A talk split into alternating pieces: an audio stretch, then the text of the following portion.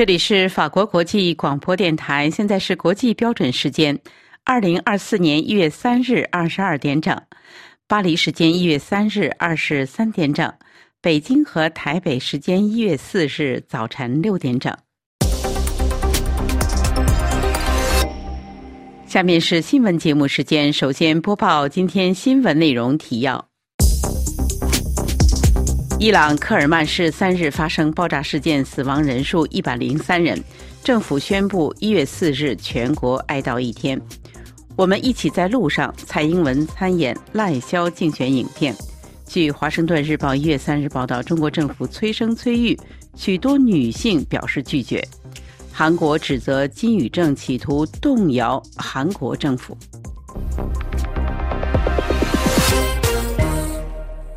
听众朋友，大家好！伊朗科尔曼市三日发生爆炸事件，致死亡人数升至一百零三人。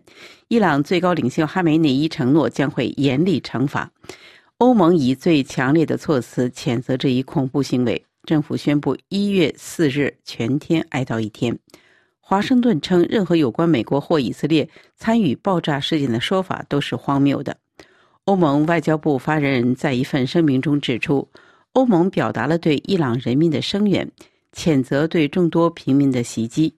欧盟还表示，这次袭击的肇事者必须承担责任。爆炸发生时，当地正在进行针对伊朗伊斯兰革命卫队前指挥官苏莱曼尼被刺四周年的悼念活动。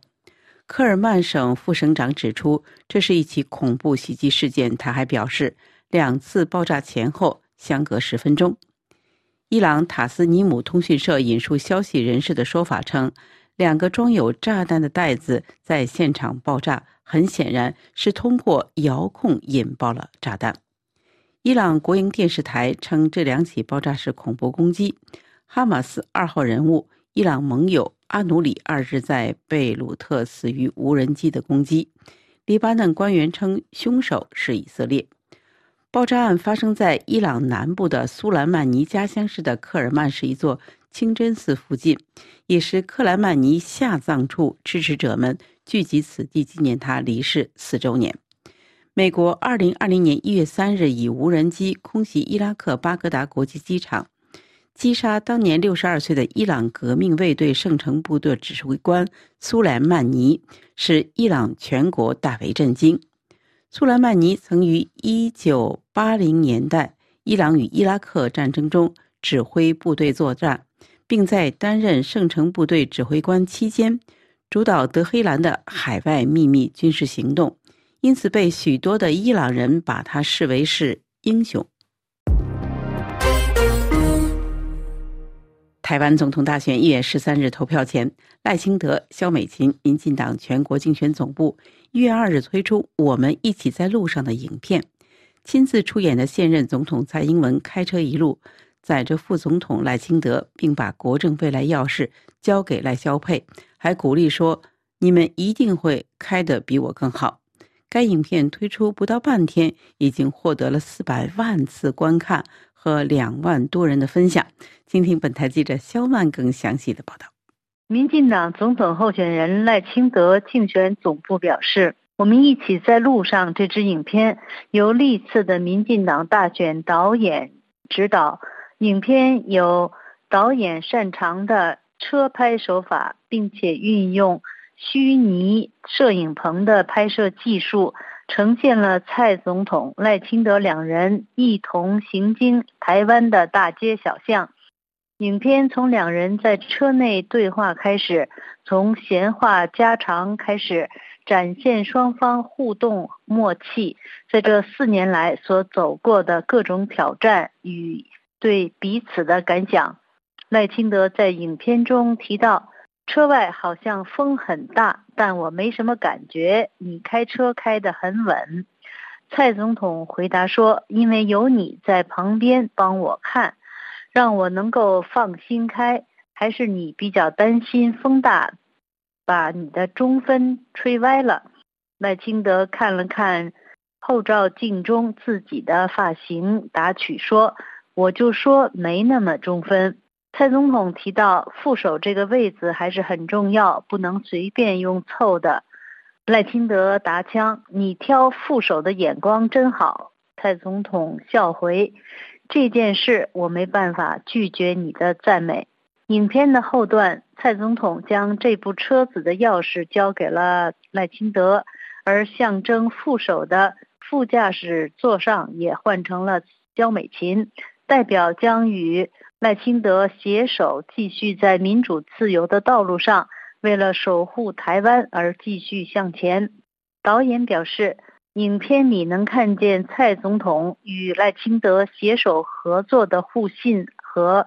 默契，他的自信与他的热情、幽默感和即兴演出的信念，以及这个团队上下一致的核心价值，总是推出团队中最优秀的政府人选来传承他们的共同信仰、稳健治理。作为表演素人的三个人，有时细细斟酌，有时放手即兴。这很可能是全世界仅见的最温柔的总统大选广告，面向人民呈现自己昂首阔步前进在风和日丽的台湾。赖清德定总发言人指出，四年前蔡总统和赖清德搭档参选，以八百一十七万票创下台湾史上总统选举最高的得票纪录。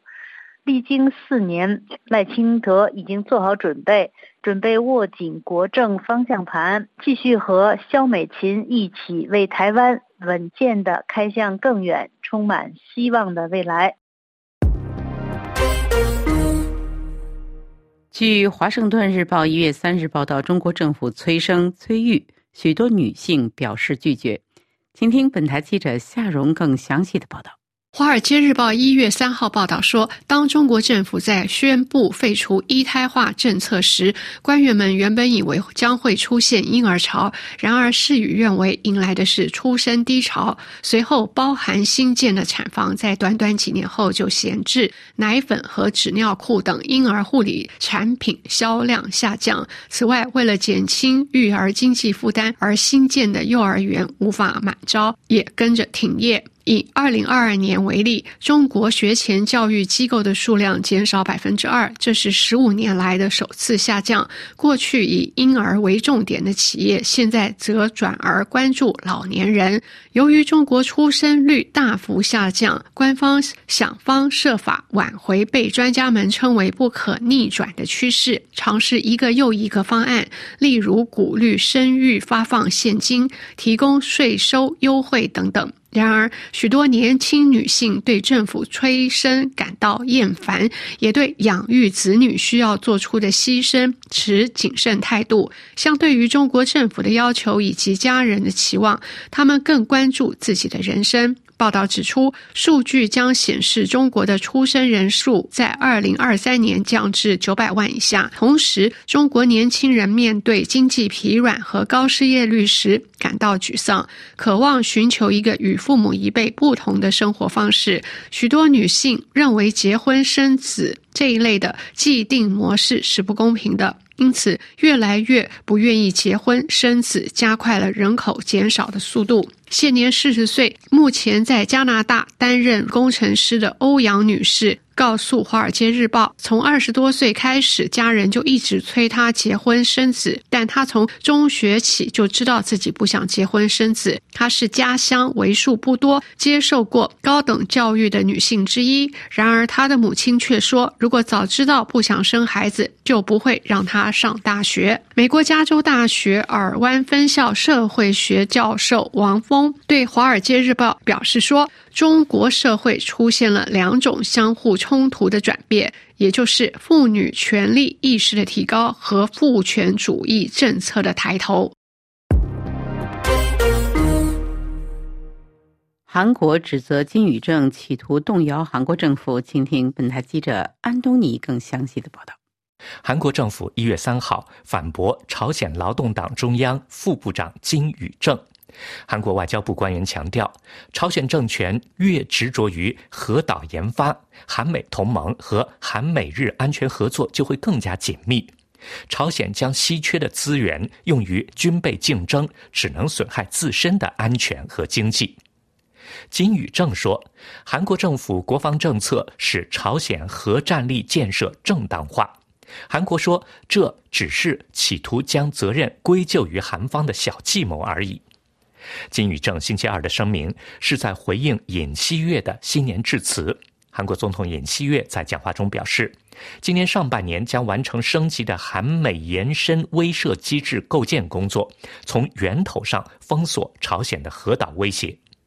金宇正星期二在一封致大韩民国总统的新年信中，嘲笑韩国保守派总统尹锡悦愚蠢鲁莽，而称自由派前任总统文在寅聪明狡猾。一位观察人士表示，这次金宇正讲话可能是要在四月份韩国国会选举之前煽动韩国国内的分歧，煽动那些反对尹锡悦对朝鲜政策的人，激起他们的反尹情绪。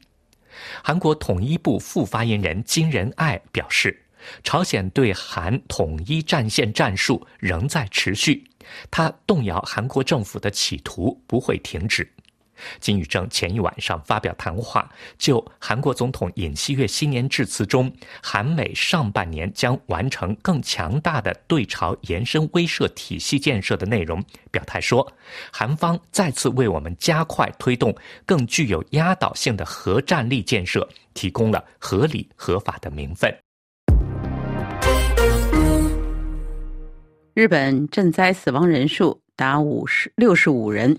国际组织和各国首脑等纷纷哀悼，请听本台特约记者从东京发来的报道。截至日本时间一月三日下午三时，震中位于日本石川县能登地区的地震已造成该县六十五人死亡，受灾地区五万七千三百六十名居民离家避难，居住在九百五十五个避难设施中。截至二日上午，石川县有三点二九万栋建筑停电，十六个市町村仍然断水。包括联合国秘书长古特雷斯在内的国际组织与各国首脑纷纷对此次赈灾表示慰问。对遇难者表示哀悼。日本首相岸田文雄三日在紧急灾害对策本部会议上，就能登半岛地震后的救援行动表示：“我们必须争分夺秒，继续以人民生命为第一要务，全力开展救命救援工作。”岸田还表示。将奔赴灾区的自卫队人员增至两千人左右，这是针对震灾发生七十二小时后未被救出的受灾者存活率迅速下降而采取的措施。对于一日发生的能登半岛地震，联合国发言人在一月二日的例行记者会上说：“秘书长古特雷斯表示，我们对地震造成的人员伤亡和破坏深感悲痛。”仅向遇难者家属表示深切的哀悼，并祈愿伤者早日康复。法广特约记者楚良一发自东京。北欧国家在过去二十四小时内遭遇极端天气，导致交通中断。一月三日，气温零至零下四十三点摄氏度。这是二十五年以来瑞典境内一月份的最低气温。一名女性雷达在网络上写道：“他手托着一份外卖走路回家，在路上步行了三十多分钟。回到家时，可口可乐早已经冻成了冰块。大雪阻碍了交通，数百户家庭断电长达六个多小时，水管也结冰，断了自来水。”听众朋友，以上是今天的新闻节目，谢谢各位的收听。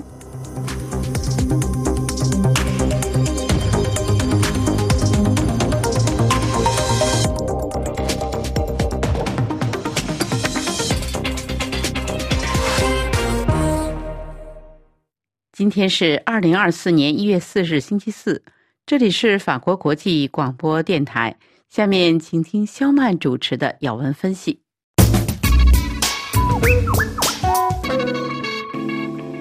听众朋友，日航五幺六班机一月二日降落在羽田机场的跑道后，与海上保安厅的飞机碰撞起火燃烧，但乘客与机组人员共三百七十九人成功的逃出飞机。日航人员的冷静快速处置创造了奇迹，获得全球舆论的称赞。据报道，从北海道新千岁机场出发的日航五幺六班机，下午两点五十四十七分降落在羽田机场 C 跑道后，撞上日本海上保安厅一架固定翼飞机，并起火燃烧。客机燃烧约八个半小时后，于三日的凌晨两点熄灭。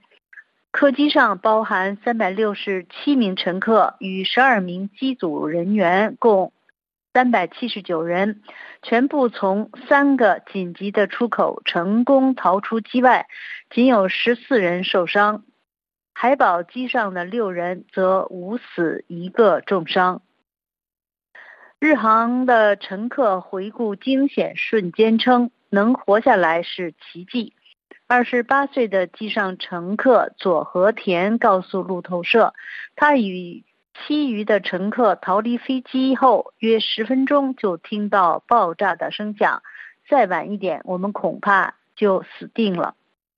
与家人同行的机上十七岁瑞典乘客戴博告诉《瑞典晚报》，当时飞机内的情况比外面更加恐怖。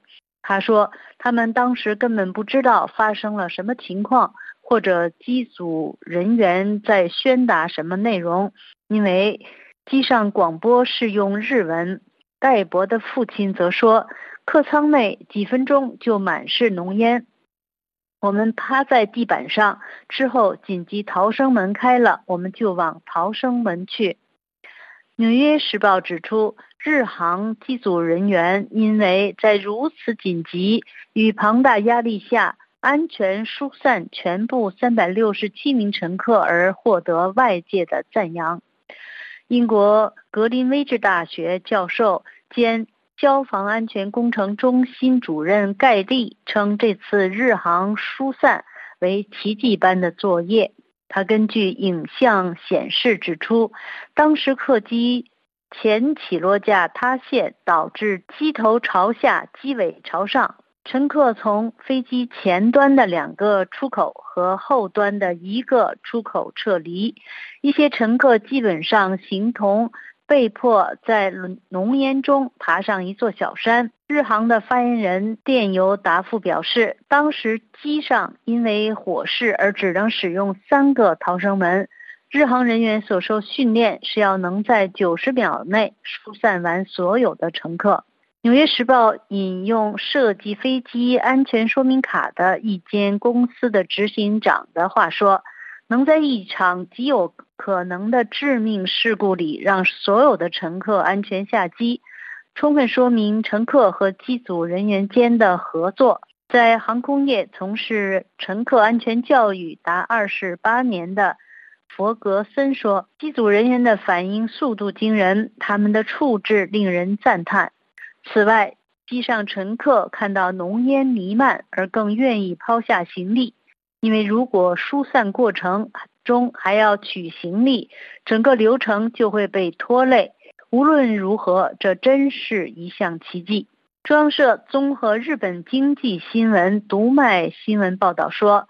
日航五幺六班机上的一名乘客还回忆说，飞机着陆时感受到一股把垫布从座位上弹开的冲击，在紧要关头获救，觉得能活下来真是奇迹。另外一名男乘客当时坐在机舱后段的座位上，他表示，飞机着陆时听到像是撞到物体的巨响。一名十五岁的男生回忆，事后窗外全是橘色的光，机舱内陷入混乱，有小孩子开始哭泣。许多乘客回顾事发当下，仍然心有余悸。一名坐在窗边的男乘客描述，窗外的机体开始燃烧，他形容就像三温暖一样热。吸气时，我的喉咙感觉像在燃烧。据其他多名乘客的说法，听到机舱内广播呼吁乘客冷静以及遮住口鼻的指示，而机上部分的氧气罩也从座位上方落下。撞击事故的原因还在调查当中。听众朋友，以上是今天的要闻分析，由肖曼编播，感谢飞利浦的技术合作，也感谢收听。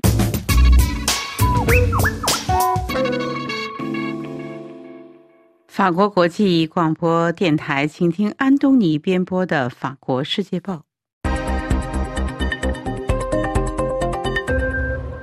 各位好，我是安东尼，欢迎收听《法国世界报》摘要。三十四个人因为涉嫌与以色列情报机构穆萨德合作，刺探巴勒斯坦领导人情报，而在土耳其被捕。抓捕行动的大背景是，自从加沙战争以来，安卡拉和特拉维夫的关系严重恶化。法国《世界报》引用土耳其内政部长的声明说，土耳其在伊斯坦布尔和其他七个省份展开大搜捕，抓那些涉嫌策划、指认身处土耳其的外国人的行动。指认的目的是为了跟踪、伤害和绑架他们。土耳其的官方通讯社安纳多鲁新闻社说，这次被捕的人都是以色列的负责人通过社群媒体联系上他们的，然后雇佣他们去刺探居住在土耳其的巴勒斯坦人和以色列反政府人士的。土耳其还在通缉另外十二个人。根据一份录音材料，差不多一个月以前，以色列国内安全局局长表示，要在各地消灭哈马斯，包括在黎巴嫩、在卡塔尔和在土耳其的哈马斯。当时，土耳其总统埃尔多安就说坚决反对这种做法。他立即警告以色列，如果特拉维夫真的在土耳其领土上袭击哈马斯领导人的话，将会造成严重后果。法国《世界报》说，土耳其和以色列的关系在十多年的时间里弄得很僵，直到2022年才恢复邦交。2023年9月，在纽约联大峰会期间，埃尔多安和内塔尼亚胡甚至面对面的举行了双边会谈。可是，以色列和哈马斯打起仗来以后，他们俩的关系就很快恶化了。在抨击以色列军队在加沙的行动方面，安卡拉和德黑兰是最起劲儿的。去年十月七号，哈马斯对以色列发动袭击之后，开头几天，土耳其总统还保持克制，呼吁停止侵略。后来他批评的越来越猛，说以色列进行了野蛮袭击，说内塔尼亚胡是加沙的屠夫，在搞大屠杀。到了二零二三年底，埃尔多安说，在以色列总理和希特勒之间没有任何区别。另外一方面，埃尔多安对哈马斯的支持可以说是从来没有动摇过。和西方国家相反，土耳其不认为哈马斯是恐怖组织。土耳其的伊斯兰运动和巴勒斯坦的伊斯兰运动，早在上个世纪七零年代就建立起来了。而且是埃尔多安的政治教父、土耳其的前总统埃尔巴干建立的。二零一二年，在埃尔多安的支持下，哈马斯在伊斯坦布尔设立了办公室。哈马斯的好几位骨干常年在土耳其避难。世界报说，二零二二年八月二十二号。土耳其总统在情报负责人的陪同下，在一处总统官邸会晤了加沙哈马斯政治局的负责人汉尼耶。在二零二三年夏天，在安卡拉，这位哈马斯政治局负责人被安排与巴勒斯坦政权主席阿巴斯见面。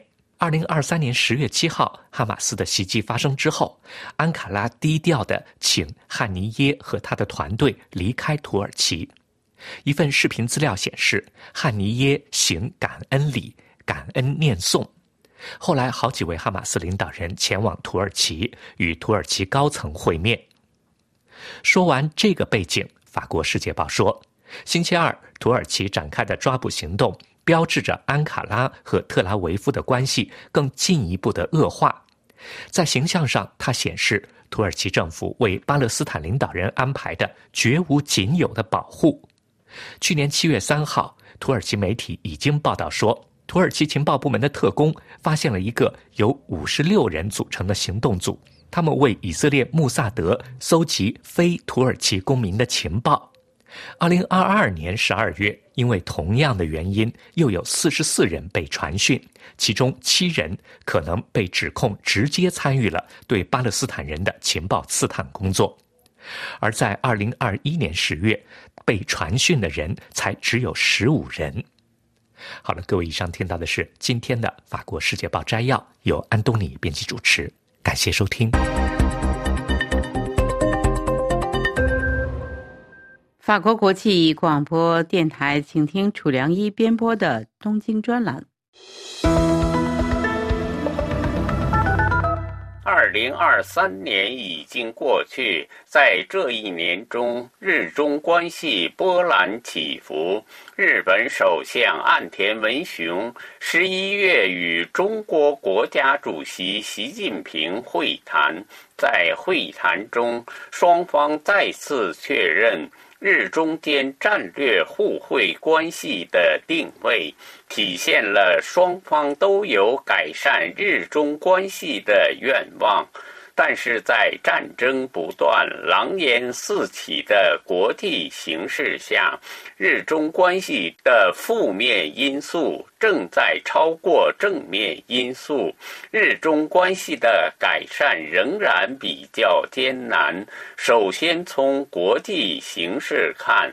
俄乌战争僵持不下，而中国在意识形态和政治结构上与日美欧的对立越来越明显。中国与同样与日美欧尖锐对立的俄罗斯之间存在着潜在的同盟关系。目前，在东亚地区，日俄经常进行联合军演，军舰环绕日本航行。战机突入韩国防空识别圈，使日本及西方阵营感到受到了很大的威胁。而在二零二四年，俄乌战争还将继续下去，日中在国际关系和地缘政治中仍将存在着尖锐的立场上的对立，这将严重制约两国关系的改善。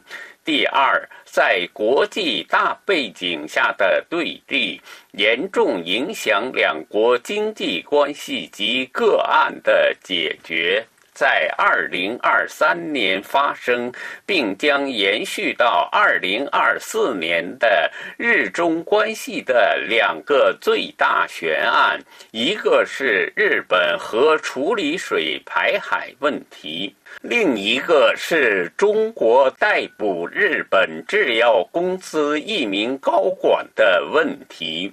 这两个问题在二零二三年内都没有解决，并将在二零二四年继续发酵。第三，钓鱼岛问题对立不断升级。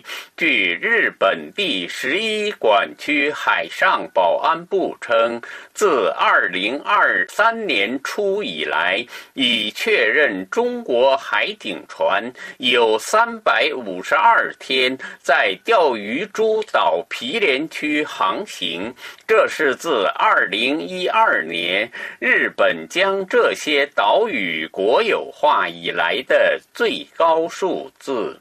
据共同社十二月三十日报道，十一月下旬。中国国家主席习近平就钓鱼岛问题向中国海警局表示：“我们不会放弃一寸领土，必须强化保卫钓鱼岛主权的斗争。为此，海警局已经制定计划，需在二零二四年。”每天向钓鱼岛水域派遣海警船，并在必要时进入日本渔船等进行检查。第四。两国国民感情急剧恶化，日本言论 NPO 与中国国际传播集团。二零二三年十月，公布了在两国联合实施的舆论调查结果。回答对中国印象不好的日本人为百分之九十二点二，较上年增长了四点九个百分点。对华感情恶化，回答对日本印象不好的中国人为百分之六十二点九，同比增长零点三个百分点。在如此的国民感情和上面提到的各种问题中，二零二四年的日中关系举步维艰。以上东京专栏由法广特约记者楚良一转播。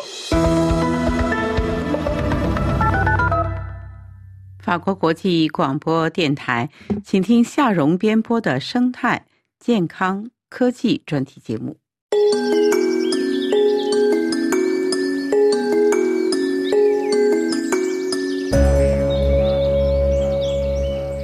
法广的听众朋友们，大家好，我是夏蓉。日本石川县能登半岛元旦发生规模里氏七点六的强震，导致以石川县为中心发生的剧烈的地壳变动。其中轮岛市的观测点往西移动了约一点三公尺。据中央社东京电稿引述专家分析称，此次地震可能与地下水的移动有关。据日本国土地理院利用卫星进行测量后表示，依照震源附近设的电子基准点进行分析，发现靠近震源的轮岛向西移动了约一点三公尺，出现了较大的地壳变动。此外，石川县内的血水向西移动一公尺，株洲向西移动约八十公分，能登岛也向西北方向移动了约六十公分。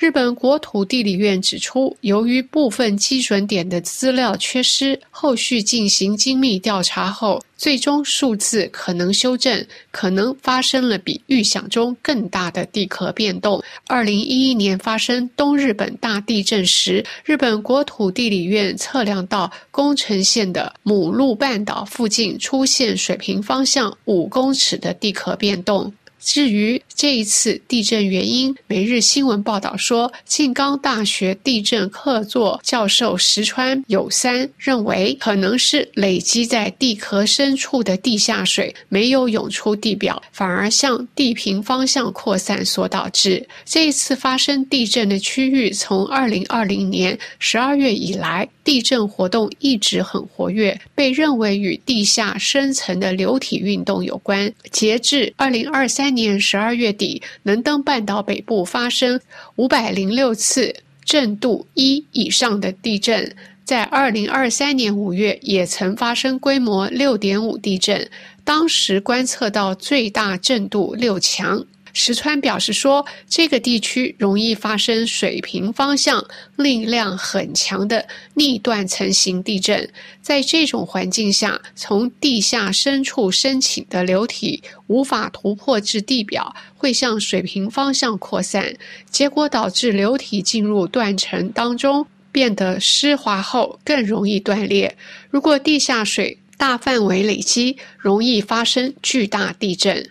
日本气象厅已经判断这一次地层属于逆断层型。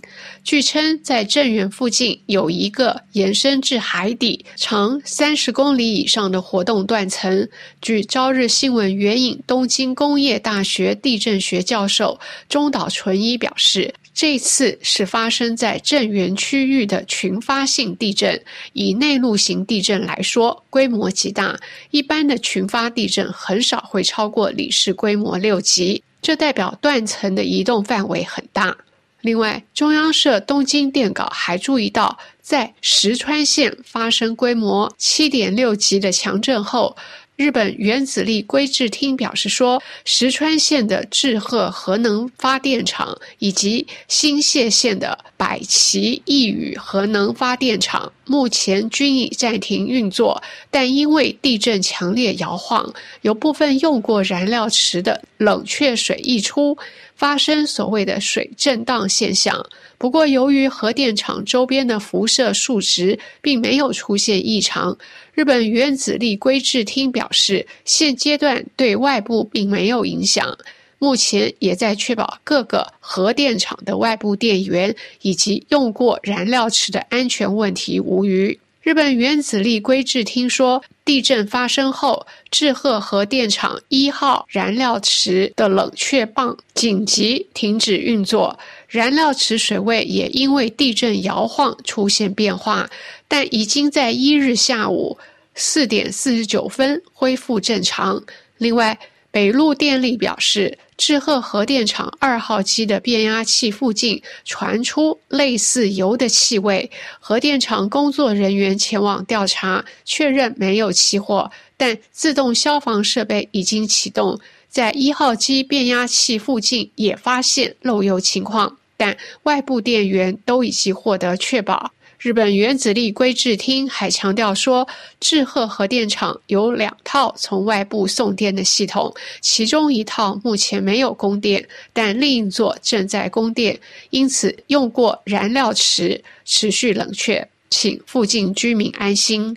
以上是由夏荣编播的生态健康与科技。感谢您的收听，下次节目再会。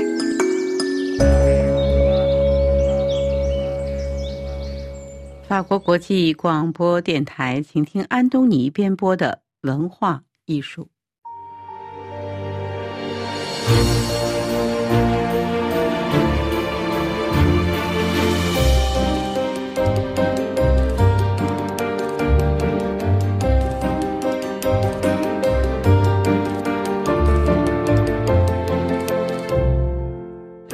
各位好，我是安东尼，欢迎收听文化艺术。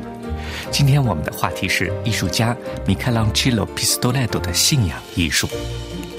九十岁的意大利观念艺术家米开朗基罗·皮斯多莱多是一位将自己的世界观放在艺术作品里和社会分享的创作者。分享世界观在当代艺术里并不罕见。通常，艺术家通过各种媒介，用出人意料的方法，把他们理解的世界或者他们的批评，用描述、讽刺、隐喻或者梦想的方法，在变形转换中呈现出来。但是，认真的提供一个世界改良方案，并且去实验自己的改良方案的艺术家，却非常罕见。米开朗基罗·皮斯多莱多就是一个用艺术来从事政治改良实验的观念艺术家。他的世界观里的核心是追求和平的世界。在追求和平的道路上，和平爱好者必定发现不利和平的各种因素，比方说现有政治体制的缺陷、人性的贪婪、人心的涣散、人群组织能力的缺失等等。于是，米开朗基罗·皮斯多莱多就提出，要赶在灾难来临之前，争取预防性的和平，要在种种困境中寻求第三天堂。这就是他的理念。他与众不同的地方是，他不仅提出了理念，更是将理念像做实验一样的一步一步的去实施。他在一九九六年建了一个以他自己的名字命名的基金会 c i d a d e l a d e 艺术城 Pistoletto 基金会。这个基金会本身就是一个艺术实验项目，要整合全人类的经济创造力和社会力量，从时尚、戏剧、设计等艺术领域系统性的整合文明的成果和对文明的认知。这个艺术城里有劳动部、教育部、宣传部、艺术部、食品部、政治部、信仰部和经济部。举个具体的例子，他去古巴，他目睹了古巴的政治状况、经济状况和街头人们的生活状况。他去见古巴总统，和古巴总统谈艺术。他去古巴的剧院，在演芭蕾舞剧的剧场里，组织古巴年轻人聚在一起谈心、谈艺术、谈理想。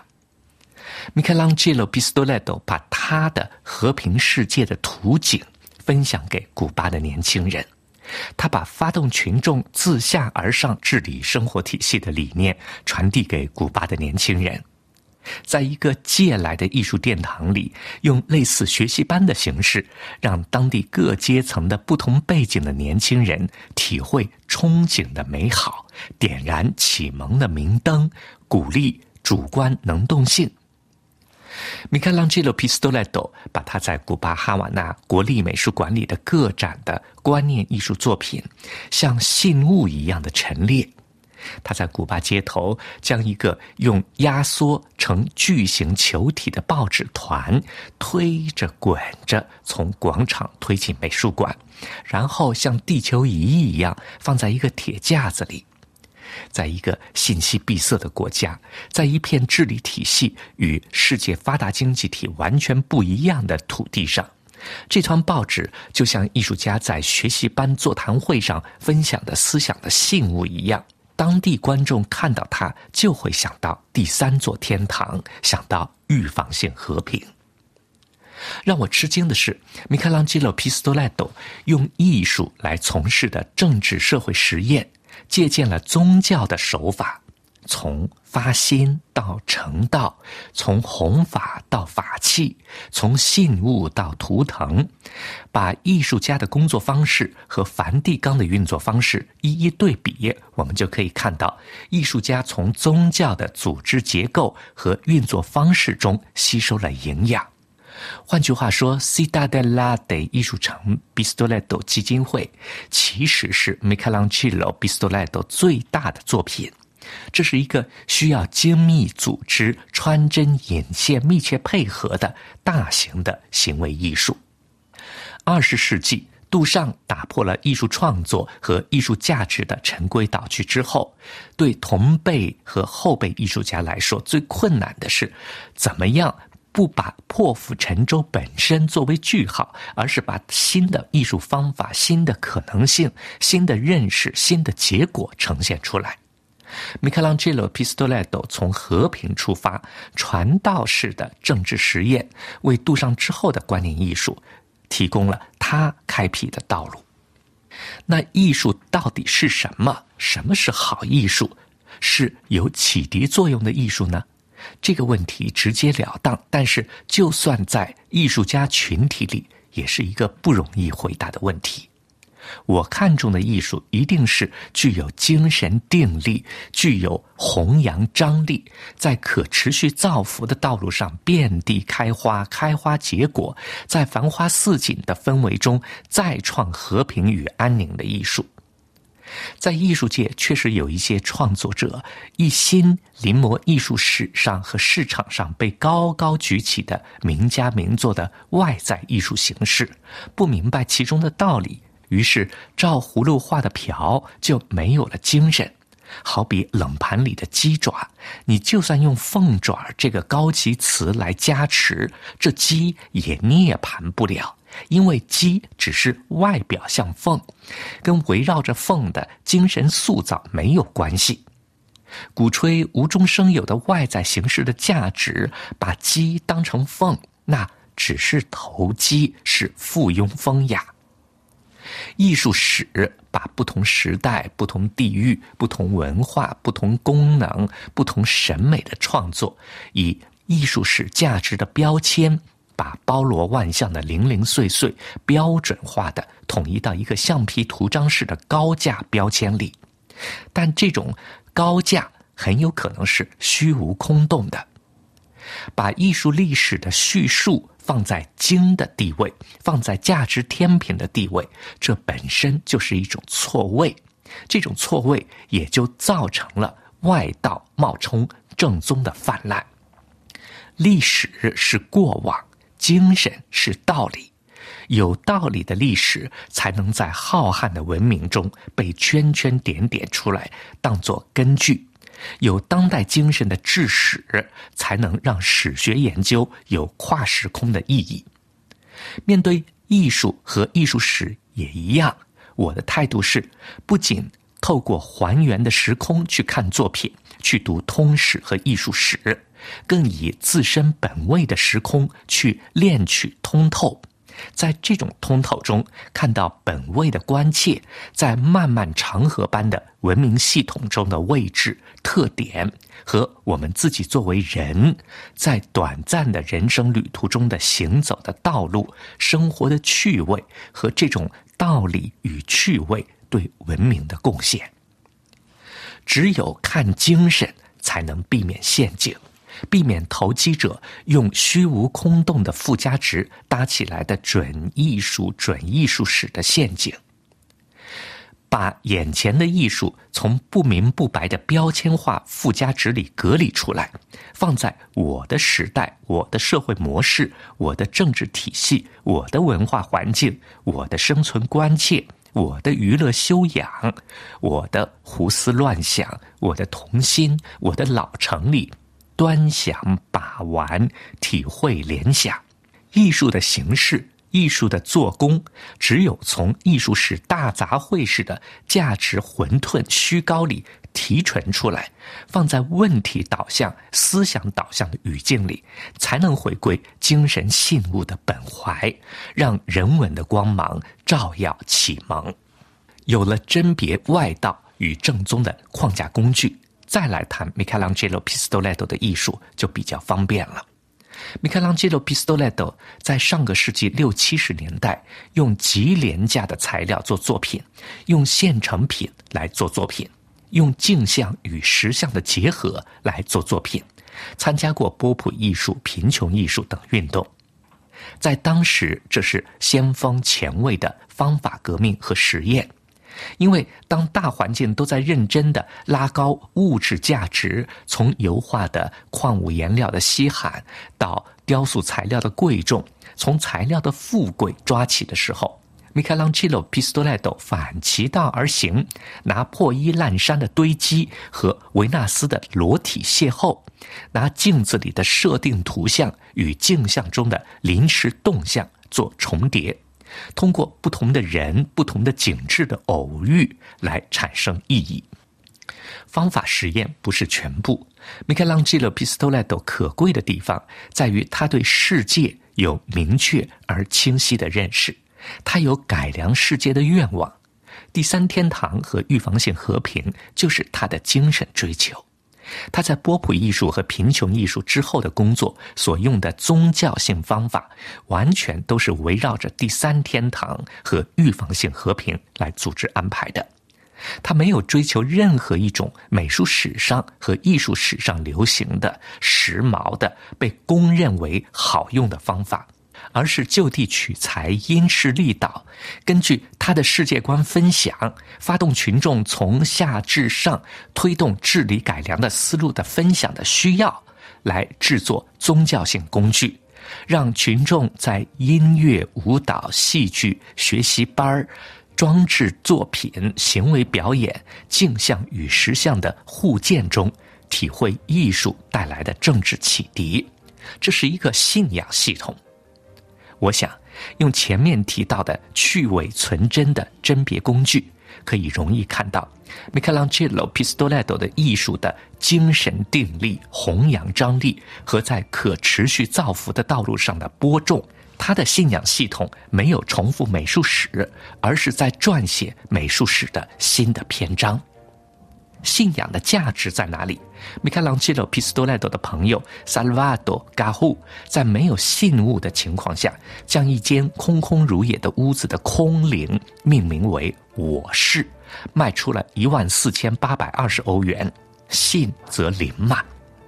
米开朗基罗·皮斯多莱多有信物，有组织，有计划，有团队，更有初心。他的作品体量不一定很大。但动辄上百万欧元，这是市场。二零二三年十二月八号，联合国教科文组织全体大会邀请米开朗基罗·皮斯托莱多与联合国教科文组织副总干事 Stefania Giannini 对谈，当着世界各国教育部长的面谈教育在追求世界和平过程中的工具性作用。这次对谈就像一面镜子，将现场的和平追求映射在 Michelangelo b i s t o l e t o 的艺术里的政治追求上。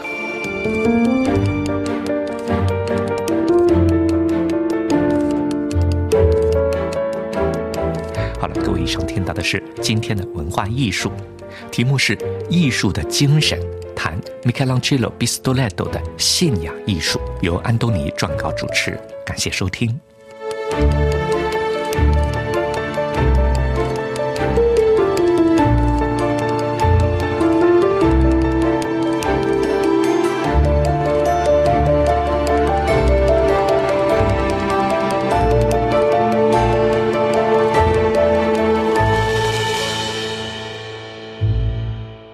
法国国际广播电台。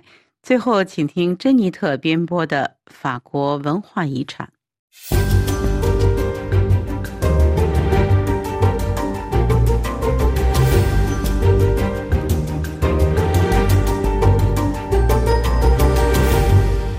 各位听众，今年是巴黎圣母院重新开放的一年。值此之际，二零二四年宗教新闻内容将是。认识一些令人喜乐的重大事件，除了巴黎圣母院重新开放的重大盛事之外，并有关宗教组织基本问题将纳入这一整年的反思项目。根据教皇方济各的决定，二零二四年对于天主教会来说将是致力于祈祷的圣年，致力于祈祷的学校还有朝圣之旅。以及教区受邀展示其在社会活动的主动性，主要的是提醒在个人生活及基督徒社区生活中，祈祷为其中心的地位。巴黎圣母院的重新开放也展开了各项宗教行动，形式例如下：二零二四年一月一号，法国当局决定将不再接受那些不属于任何法国机构提供的。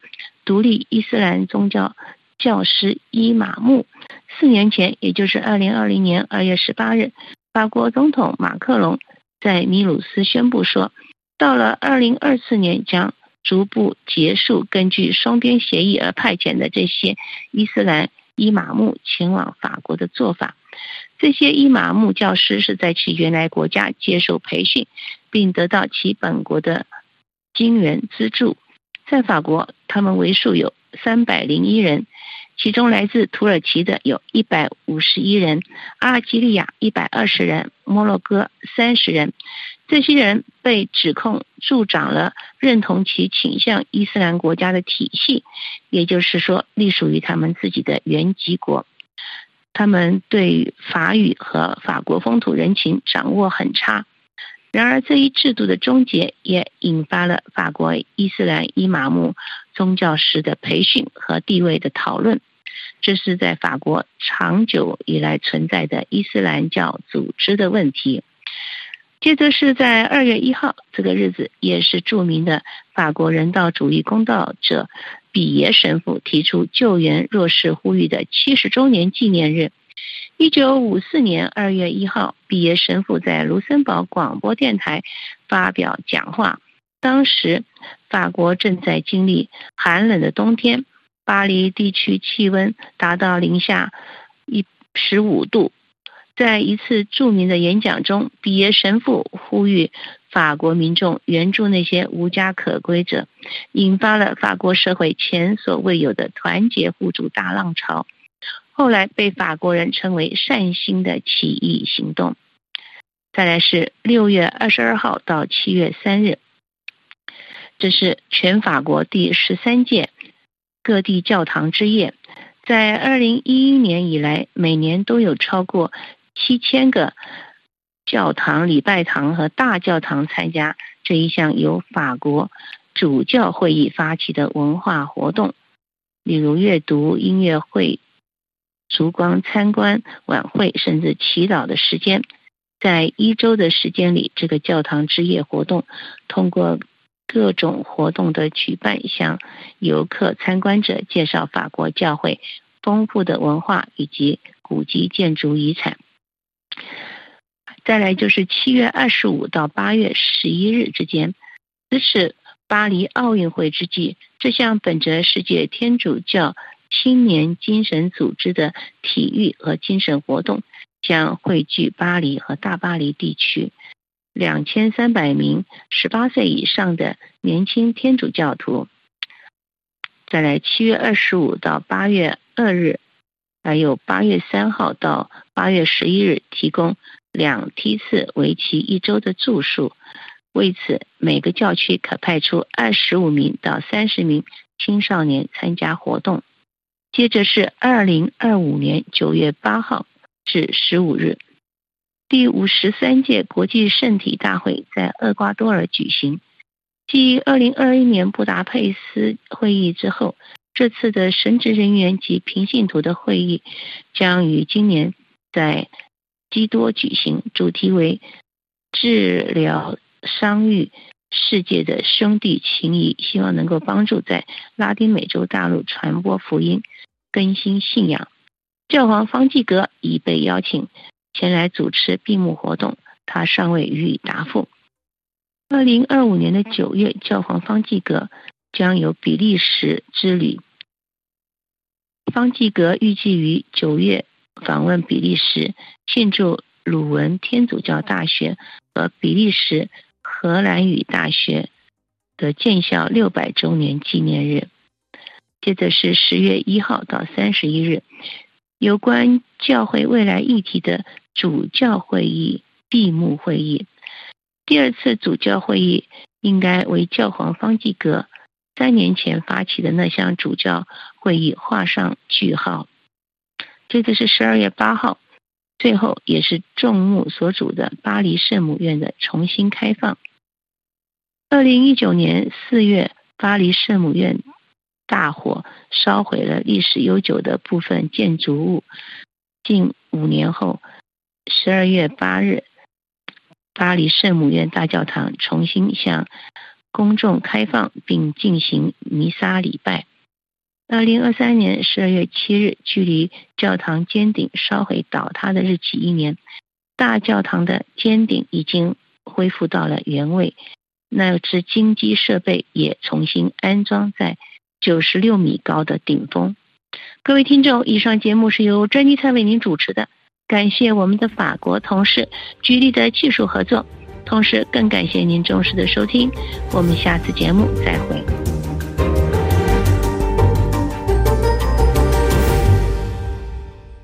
这里是法国国际广播电台。下面最后一次为您播报今天新闻内容提要：伊朗克尔曼市三日发生爆炸事件，死亡人数一百零三人。政府宣布一月四日全国哀悼一天。我们一起在路上。蔡英文参演赖萧竞选影片。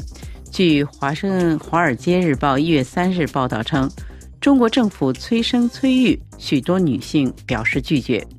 韩国指责金宇正企图动摇韩国政府。